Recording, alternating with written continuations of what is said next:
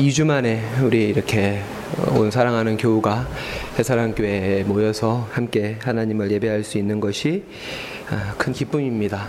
좌우에 계신 분들에게 주님이 당신을 사랑하십니다. 이렇게 한번 축복하겠습니다. 주님이 여러분들을 사랑하십니다. 여러분 모두를 사랑하십니다. 어, 오늘 우리 찬송가 182장 찬양에서 주의 말씀에 거센 풍랑도 잠잠하게 된다라는 찬양을 들었는데 어, 오늘 부족한 저를 통해서 주님께서 선포해 주시는 말씀이 여러분의 삶을 둘러싸고 있는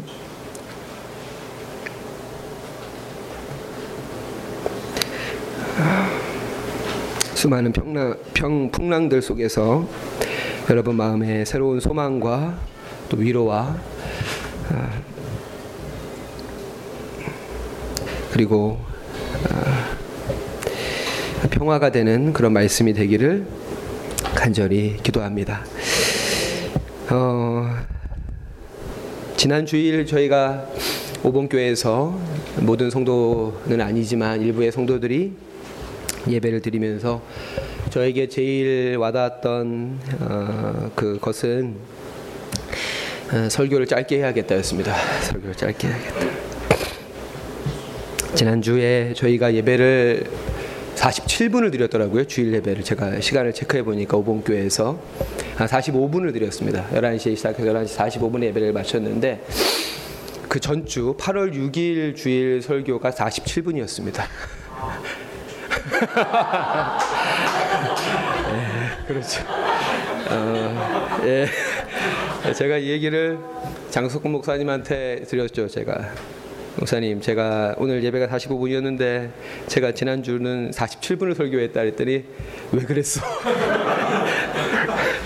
왜 그랬어? 그러시더라고요. 예, 오늘 오늘이 그 다짐을 실천할 수 있는 설교가 되기를 원합니다. 어, 우리가 믿는 기독교 신앙 또 우리 믿음의 원천이 되는 성서 또 성서 속에 있는 수많은 사건들은 거울이자 창입니다. 나 자신을 보게 하는 거울이죠. 성경을 통해서 우리는 우리가 죄인됨을 보게 됩니다. 하지만 그 혐오스러운 나의 자아를 직면하는 것으로 그치는 것이 아니라 부활하신 예수 그리스도처럼 우리가 온전해질 것을 또 보게 됩니다.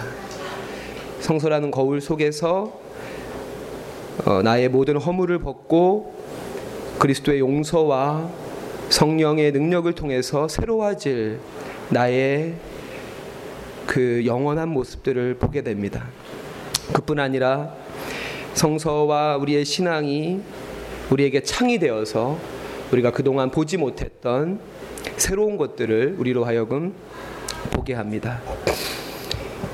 어, 2주 전에 설교에서 성경에 나오는 수많은 병고침의 기적들은 그 기적 자체보다 그 기적의 대상을 우리들에게 강조해주고 있다라는 어, 뭐 제가 생각하기엔 대단히 중요한 말씀을 여러분들과 함께 나눴습니다.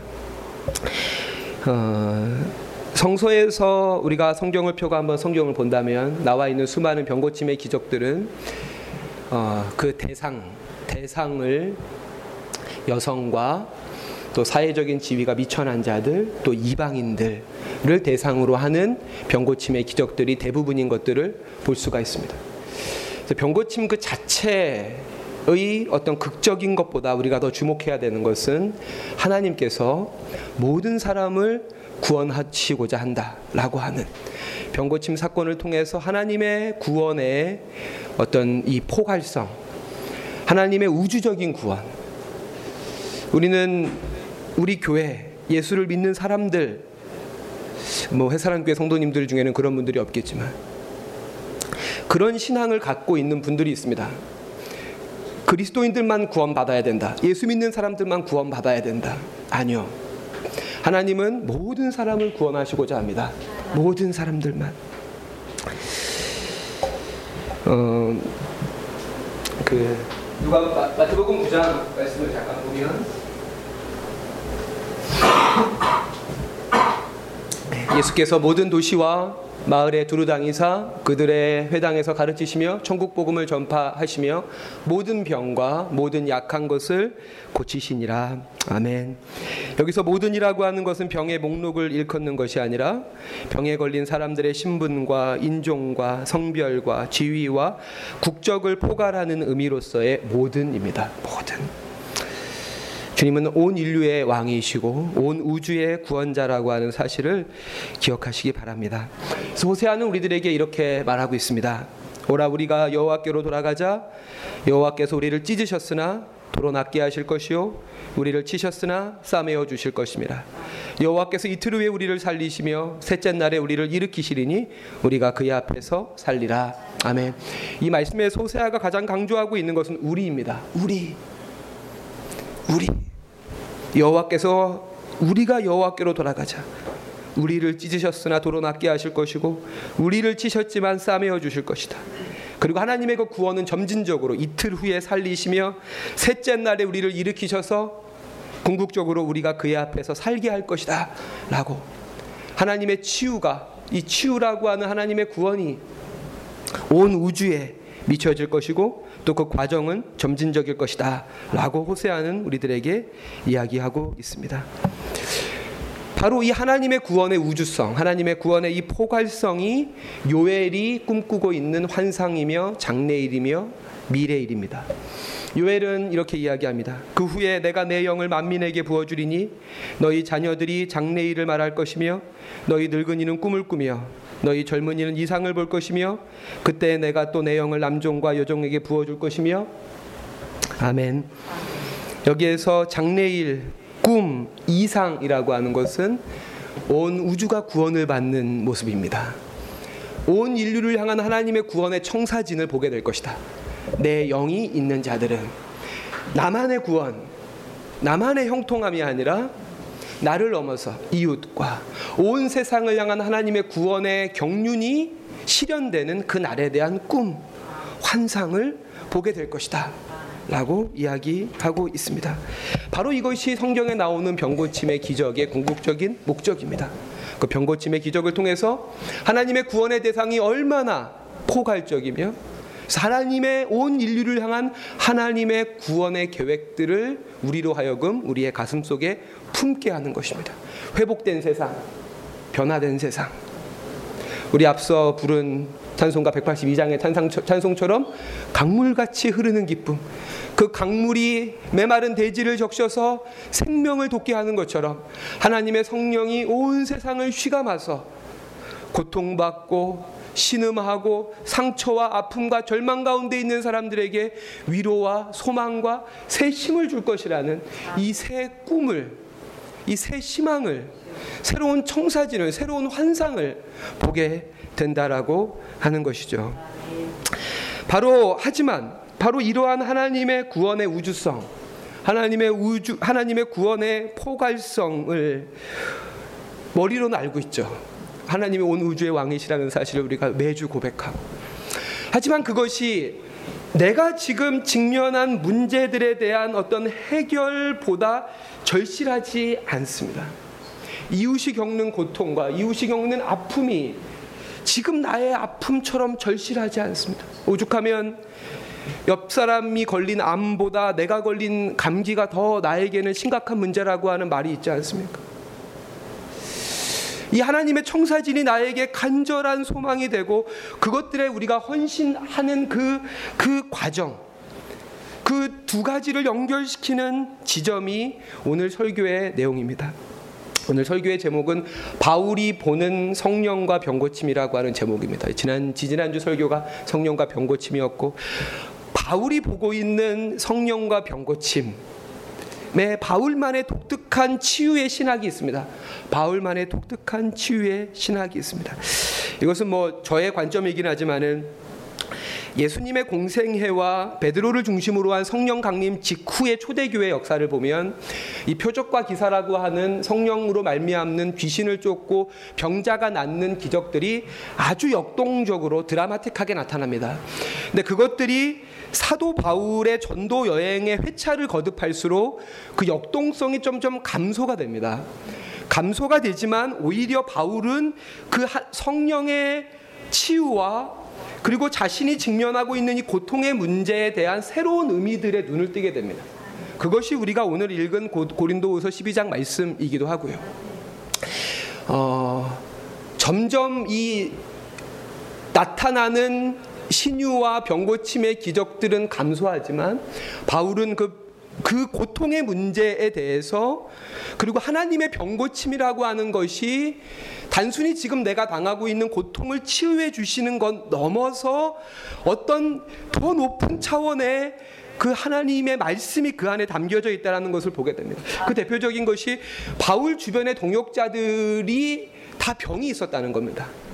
에바브로디도라고 하는 빌립보의 동역자를 보면 거의 병들어서 죽게 될 만큼 물론 바울과 빌립보 교회가 간절히 기도해서 하나님의 긍휼하심을 입긴 하지만 이후에도 에바브로디도가 완치되었다라고 하는 완치되었다라고 하는 내용은 성경에 나와 있지 않습니다.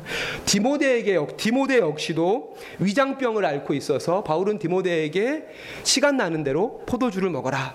라고 이렇게 자기 나름의 민간 의료법을 이렇게 권면해 주는 것이고 갈라디아서에 보면 드로비모라고 하는 사람 역시도 병들었기 때문에 지금 바울에게 오려고 하지만 밀레도에 머물러 있어라 라고 이야기하는 것들.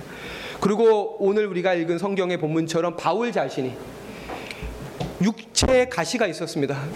사탄의 사자라고까지 바울은 표현을 합니다. 그리고 그것이 낳기를 바울은 세 번을 간절히 기도했습니다. 우리가 기도하는 거하고 바울이 기도하는 거하고 좀 다르잖아요. 그렇죠? 우리가 한 번 기도하는 거 바울의 한 번은 뭐 엄청났을 거예요. 그렇죠? 그러니까 바울이 세 번 기도했다는 거는 내가 할 수 있는 기도는 다 했다는 거예요. 뭐 산기도, 철야기도, 정말 작정기도 내가 할 수 있는 온 힘과 온 마음을 다해서 육체의 가시가 제거되기를 바울은 기도했습니다. 그래야만은 자신이 더욱더 힘있게 복음을 전파할 수 있기 때문에 자신의 육신의 한계가 복음 전파에 장애물이 되지 않도록 그럼에도 불구하고 바울에게 하나님의 치유의 능력은 나타나지 않았습니다. 그리고 바울의 주변에 있는 그 복음 전파를 위해서 신실한 복음 전파의 증인들에게는 하나님의 치유의 능력이 나타나지 않았습니다. 반대로 바울에게 손만 대면 병자가 나왔습니다. 바울 자신과 바울의 주변에 있는 사람들에게는 치유의 기적이 나타나지 않았지만 여전히 하나님의 기적은 바울을 통해서 임하긴 했다는 것이죠. 그러한 이 현실적인 상황 속에서 바울은 이 질병과 고통의 문제에 대한 보다 깊은 신앙적 성찰들을 하게 된다라고 하는 것이죠. 그것은 바로 바울에게 있어서 치유라고 하는 것은 초기에 바울의 전도 여행 초기에는 복음 전파를 위한 표적과 기사로서의 치유입니다. 복음이 전파되기 위해서 필요한 표적이라는 거죠. 이방인들에게는 복음에 대한 유대적인 지식이 없는 이방인들에게는 표적과 기사를 통해서 복음 전파가 돼야 된다라고 바울은 보았던 겁니다. 그것을 이제 막스 터너라고 하는 학자는 구속적 치유 이렇게 이야기합니다. 복음적 치유, 구속적 치유. 하지만 시간이 지나면 지날수록 바울의 치유에 대한 이 병고침에 대한 생각이 달라지는데 그것은 표적과 기사보다 더 중요한 것은 나를 통해서 그리스도의 죽음과 부활이 증거되는 것인데 그리스도의 죽음과 부활이 증거되는 것은 내가 강할 때보다 약할 때 더 왕성하다는 겁니다. 이것이 바울의 깨달음이었습니다. 내가 약했을 때, 내가 병들었을 때, 내가 고난을 받고 사고를 당할 때 오히려 주님의 복음이 전파된다는 겁니다. 고린도 후서 말씀을 같이 볼까요? 고린도 후서 4장입니다.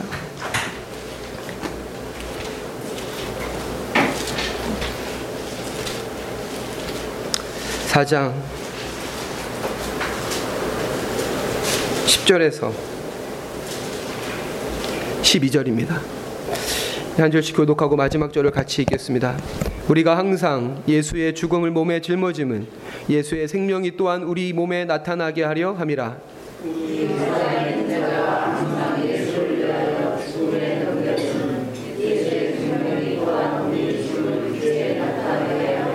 같이 읽겠습니다. 그런즉 사망은 우리 안에서 역사하고 생명은 너희 안에서 역사하느니라. 아멘. 그렇죠. 사망은 우리 안에서 나와 우리의 동역자들 안에 역사하고 그를 통해서 생명은 너희 안에서 역사한다라고 바울은 고백하고 있습니다. 그리고 우리가 앞서 본문에서 읽은 고린도후서 12장 9절에서도 바울은 내 능력이 약한 데서 온전하여진다라고 이렇게 고백을 합니다. 여기서 약함이라고 하는 단어, 약함이라고 하는 단어는 아스데네이라 아스데네이아라고 하는 헬라어인데요. 이 단어를 헬라어 사전에서 찾아보면은 약함이라고 하는 단어라기보다는 강함의 결핍입니다. without strength입니다. 강함의 결핍. 다른 말로 하면 성경적인 용어로 선택하자면 강함의 포기입니다. 그래서 많은 학자들은 이 여기서 바울이 말하고 있는 이 약함이라고 하는 것이 육체의 질병일 것이다라고 이야기하지만 저는 바울의 삶에 있어 모든 부분입니다. 앞서 목사님께서 읽으신 대로 내가 죄 때문에 공고하게 되었다. 라고 하는 것은 물론 성성 앞에서 자신의 죄악에 대한 바울의 고백이기도 하지만 바울의 정신적인 연약함입니다. 바울은 틈만 나면 내가 죽는 것이 유익하다라고 이야기합니다. 그만큼 바울은 정신적으로 취약했던 사람입니다. 모든 부분에서. 경제적으로는 물론 바울에게 장점과 달란트와 은사들이 있긴 했지만은 바울은 자신이 갖고 있는 그 장점과 달란트와 은사들을 포기했습니다. 그 이유, 이유는 내가 강함을 포기할 때 하나님의 능력이 나타난다는 겁니다. 나의 강함들을 내가 포기할 때 그래서 여기서 완전하여지다라고 하는 단어, 텔레이오라고 하는 단어인데 이 단어는 화학 작용을 의미하는 단어입니다. A와 B가 만나서 완전하여진다라는 단어거든요. 바울은 이렇게 해석하는 것이죠. 복음과 나의 약함이 만날 때 하나님의 능력이 나타난다는 겁니다. 야고보도 이 단어를 자주 사용하는데요. 행함과 믿음이 만날 때 온전해진다. 그게 텔레이오라고 하는 단어입니다. 바울은 복음과 나의 약함이 만날 때 하나님의 영광이 나타나고 복음이 전파되고 하나님 나라가 확장된다. 라는 것 속에서 제 생각에는 병에서 낫기 기도하기를 중단하는 겁니다. 스스로. 세 번 기도했지만 낫지 않았을 때 약할 때 온전하여진다라고 하는 그 말씀을 깨닫고 더 이상 낳기를 나, 자신의 치유를 기도하는 것을 바울이 중단한 것입니다. 이것이 바울의 병고침에 대한 이해였고 바울은 자신의 온전함과 평화 그리고 안녕을 구원의 핵심으로 보고 있지 않으며 오히려 자신의 고난과 수많은 죽음의 위기가 다른 사람들에게 생명을 가져다 준다고 믿고 있으며 이러한 이유 안에서 자신의 고통을 주변화시키고 있습니다. 자신의 고통의 문제를 주변화시키고 있습니다. 그것이 가능한 이유는 자신의 고통 안에서 앞서 이야기한 대로 거울처럼 이미 자신과 함께 고통당하고 있는 십자가의 주님을 바라보게 된 것이고 바울이 생각하는 병고침의 핵심은 부활입니다. 오늘 전사님께서 기도하신 대로 우리가 병고침을 얻어도 언젠가는 죽잖아요. 그래서 바울이 이야기하는 병고침의 궁극적인 어떤 그 이상은 그리스도와 같은 우리의 부활입니다.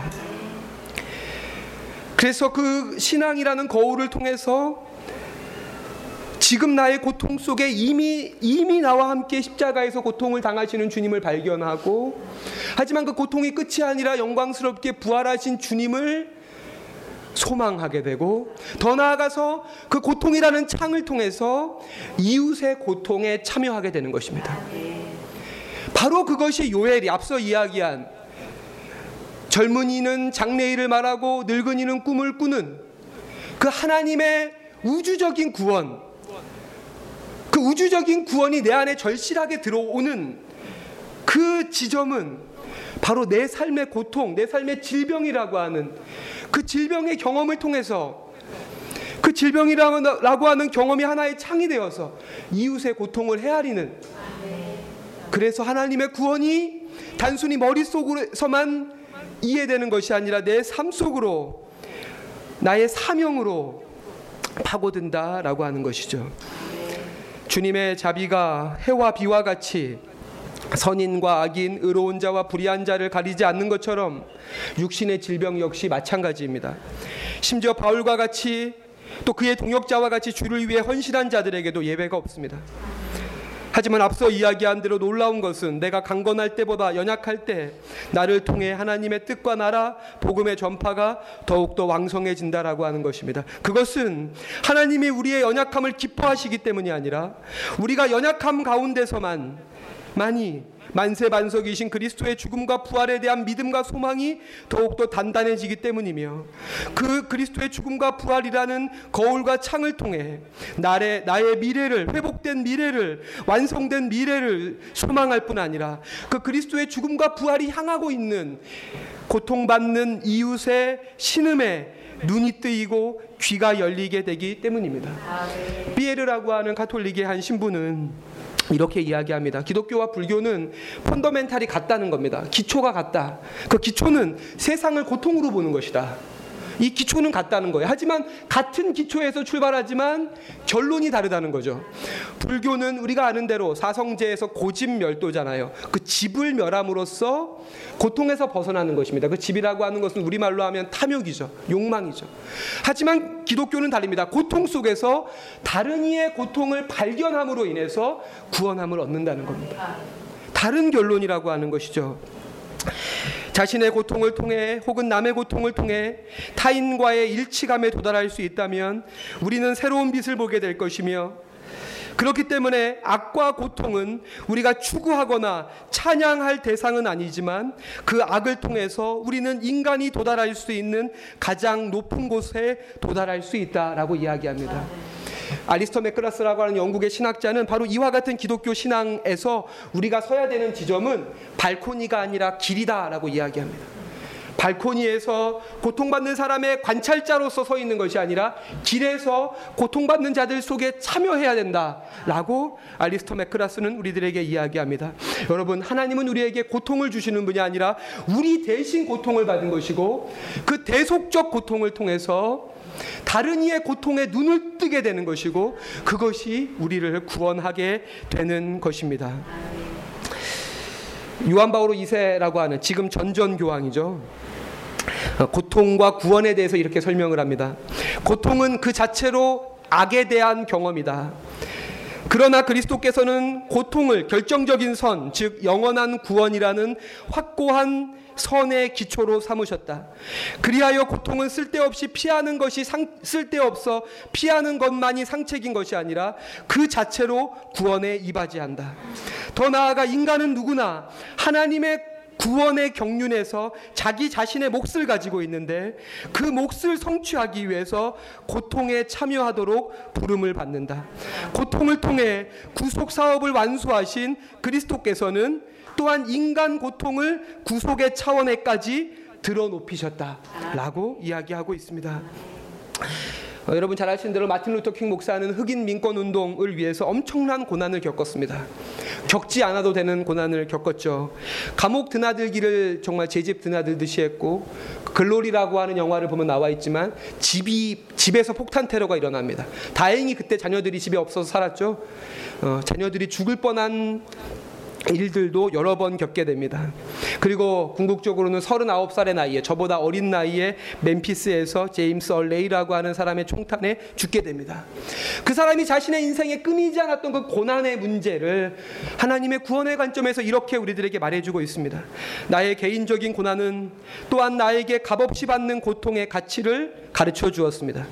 나의 고난이 쌓일 때마다 나는 나의 처지에 응답할 수 있는 두 가지 길이 있다는 사실을 알게 되었습니다. 고통 앞에 두 가지 길이 있다는 거예요. 하나는 고통에 반항하는 것이고 또 하나는 그 고통을 창조적인 힘으로 변화시키고자 하는 것입니다. 그 고통에서 나를 구하는 유일한 길이 있다면 내 개인적인 시련을 나 자신을 변화시키고 지금 비극적인 상황에 처해 있는 사람들을 도와줄 수 있는 기회로 삼는 것입니다. 라고 하면서 고통 앞에 자신은 창조적으로 반응할 것이다 라고 이야기하고 있습니다. 여러분 기독교 신앙이라고 하는 것은 우리의 인생에 없을 수 없는 고통을 피해가게 하거나 감소시켜주는 신비한 능력이 아니라 앞서 이야기한 대로 그 고통 속에 이미 계셨던 십자가의 주님을 발견하고 그분의 부활처럼 나 역시 모든 허물과 연약함을 벗고 완전해질 것을 소망함으로 그 고통에 직면할 수 있는 힘을 가져다 주는 것입니다. 더 나아가서 주님의 십자가를 통해서 나의 고통을 주변화시키고 이웃의 고통에 눈을 뜨게 되고 그 고통 속에 참여하게 되는 것입니다. 어, 그, 이 고통의 문제에 대해서 가장 이제 잘 쓴 책 중에 하나가 C.S. 루이스의 고통의 문제라고 하는 책이 있습니다. 근데 이제 사람들이 읽었기를, 읽었기에 그 고통의 문제라고 하는 책이 어렵죠.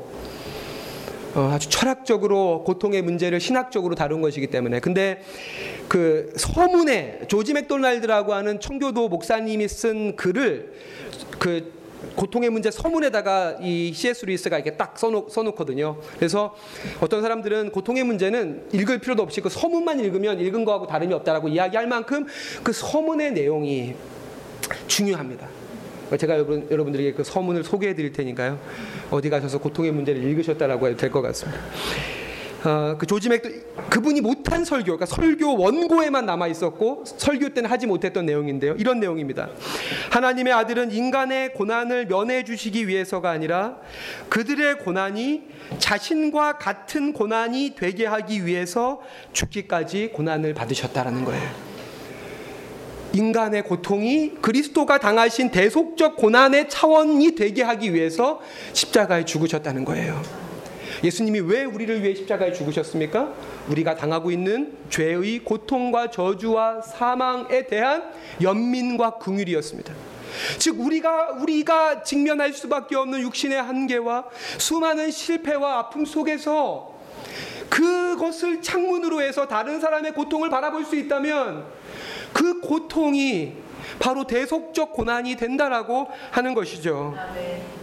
신앙의 신비로운 힘으로 고난이 없는 삶을 꿈꾸는 것이 아니라 자신의 고난이 그리스도의 고난과 일치되는 삶으로 나아가야 합니다.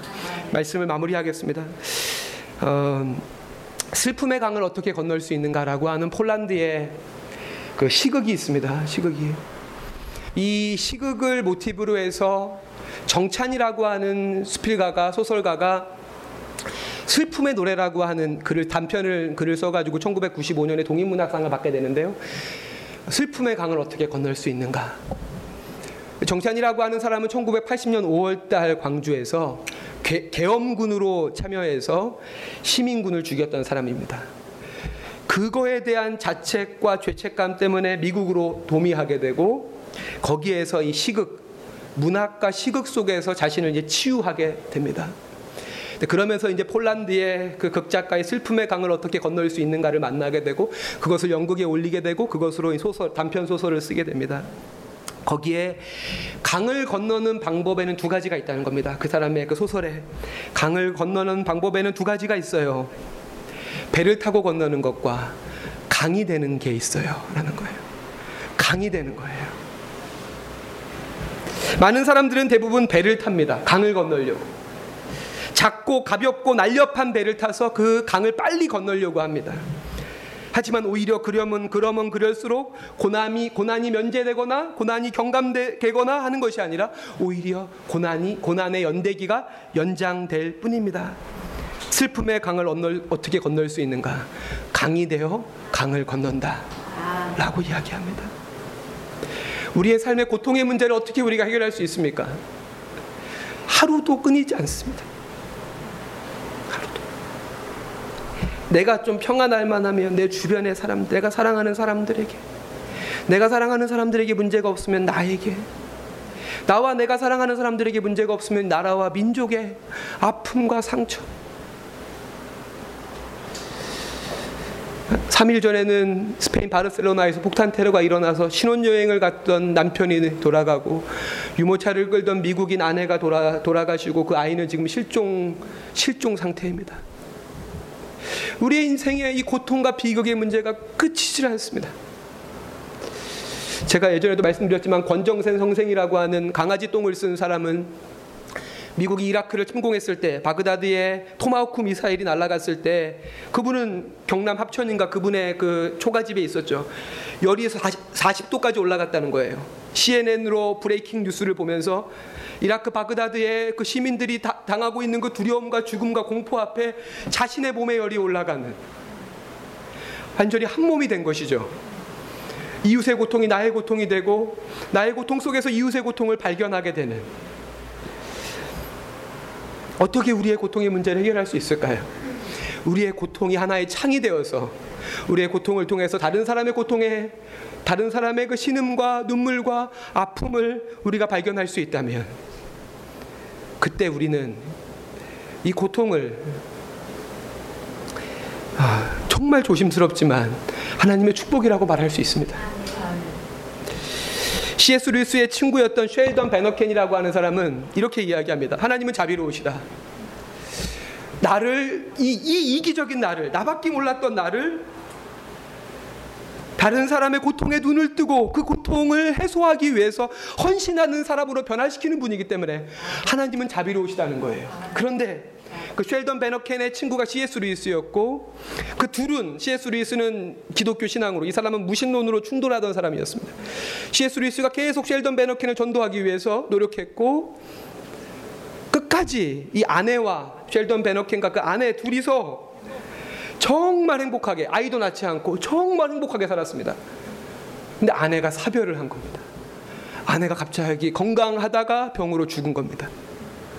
그러면서 C.S. 루이스의 생각을 받아들이게 되고 자신의 자신이 겪고 있는 이 엄청난 고통을 통해서 다른 사람의 고통을 보게 되는 박안, 소설가 박안서 씨도 아들을 잃게 되는 고통 속에서 이웃에 대한 자신의 무관심을 발견하게 되고 그 때 비로소 이웃의 관심을 갖게 되면서 자신이 얻게 된 그 마음의 평화와 구원에 대한 소망은 이전에 내가 누리던 것과는 차원이 다른 것이다라고 이야기하는 글들을 보았습니다.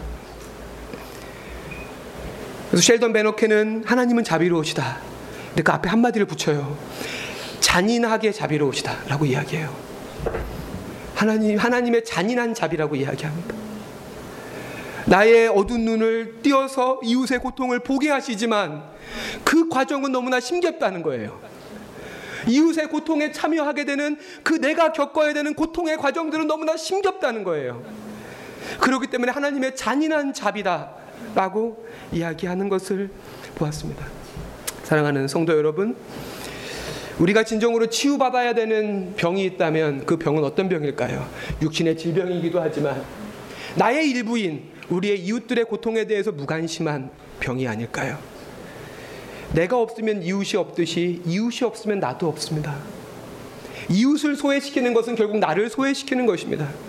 기독교 신앙의 완성은 우리입니다. 예수님께서 제자들에게 이렇게 기도해라 라고 말씀하시면서 하늘에 계신 우리 아버지입니다. 우리에게 일용할 양식을 주시옵 겁니다. 예수님의 기도의 핵심은 주어가 바뀌는 겁니다. 나에게, 나에게, 나에게에서 우리로 바뀌는 겁니다. 우리에게, 우리에게, 우리에게. 여러분 삶에 끊이지 않는 그 고통 속에서 이웃의 고통을 볼 수 있는 신앙의 도약이 있기를 바랍니다. 물론 저는 우리 공동체는 우리 사랑하는 성도님들이 겪고 있는 수많은 아픔들이 하나님의 궁휼하심을 입고 치유되기를 기도할 것입니다. 하지만 그럼에도 불구하고 우리의 고통 속에 이웃의 고통에 눈을 뜸으로 여러분에게 하나님께서 풍부하신 구원의 몫을 담당하시기 바랍니다. 하나님께서 여러분들에게 구속 사업의 목들을 맡기셨고 그 목들은 내 고통 속에서 이웃의 고통을 발견하는 것으로 우리가 실현해 가고 성취해 갈 수 있는 것입니다. 기도하겠습니다. 사랑과 은혜의 주님, 흩어졌던 성도들이 2주 만에 한 자리에 모여 주님 말씀을 듣게 하시니 감사드립니다. 주님께 드리는 우리의 찬양과 우리의 예배, 또 예배 이후에 이어질 성만찬 가운데 주님 함께 하셔서 고통 가운데 계신 주님을 만나게 하시고 그 고통 가운데 계신 주님과의 만남이 나에게 위로가 될 뿐 아니라 나에게 새로운 사명이 되어 나의 고통이란 창을 통해 이웃의 고통을 보고 들을 수 있는 저희들 모두가 되게 하여 주시옵소서. 이 모든 말씀 살아계신 예수님의 이름으로 기도합니다. 아멘.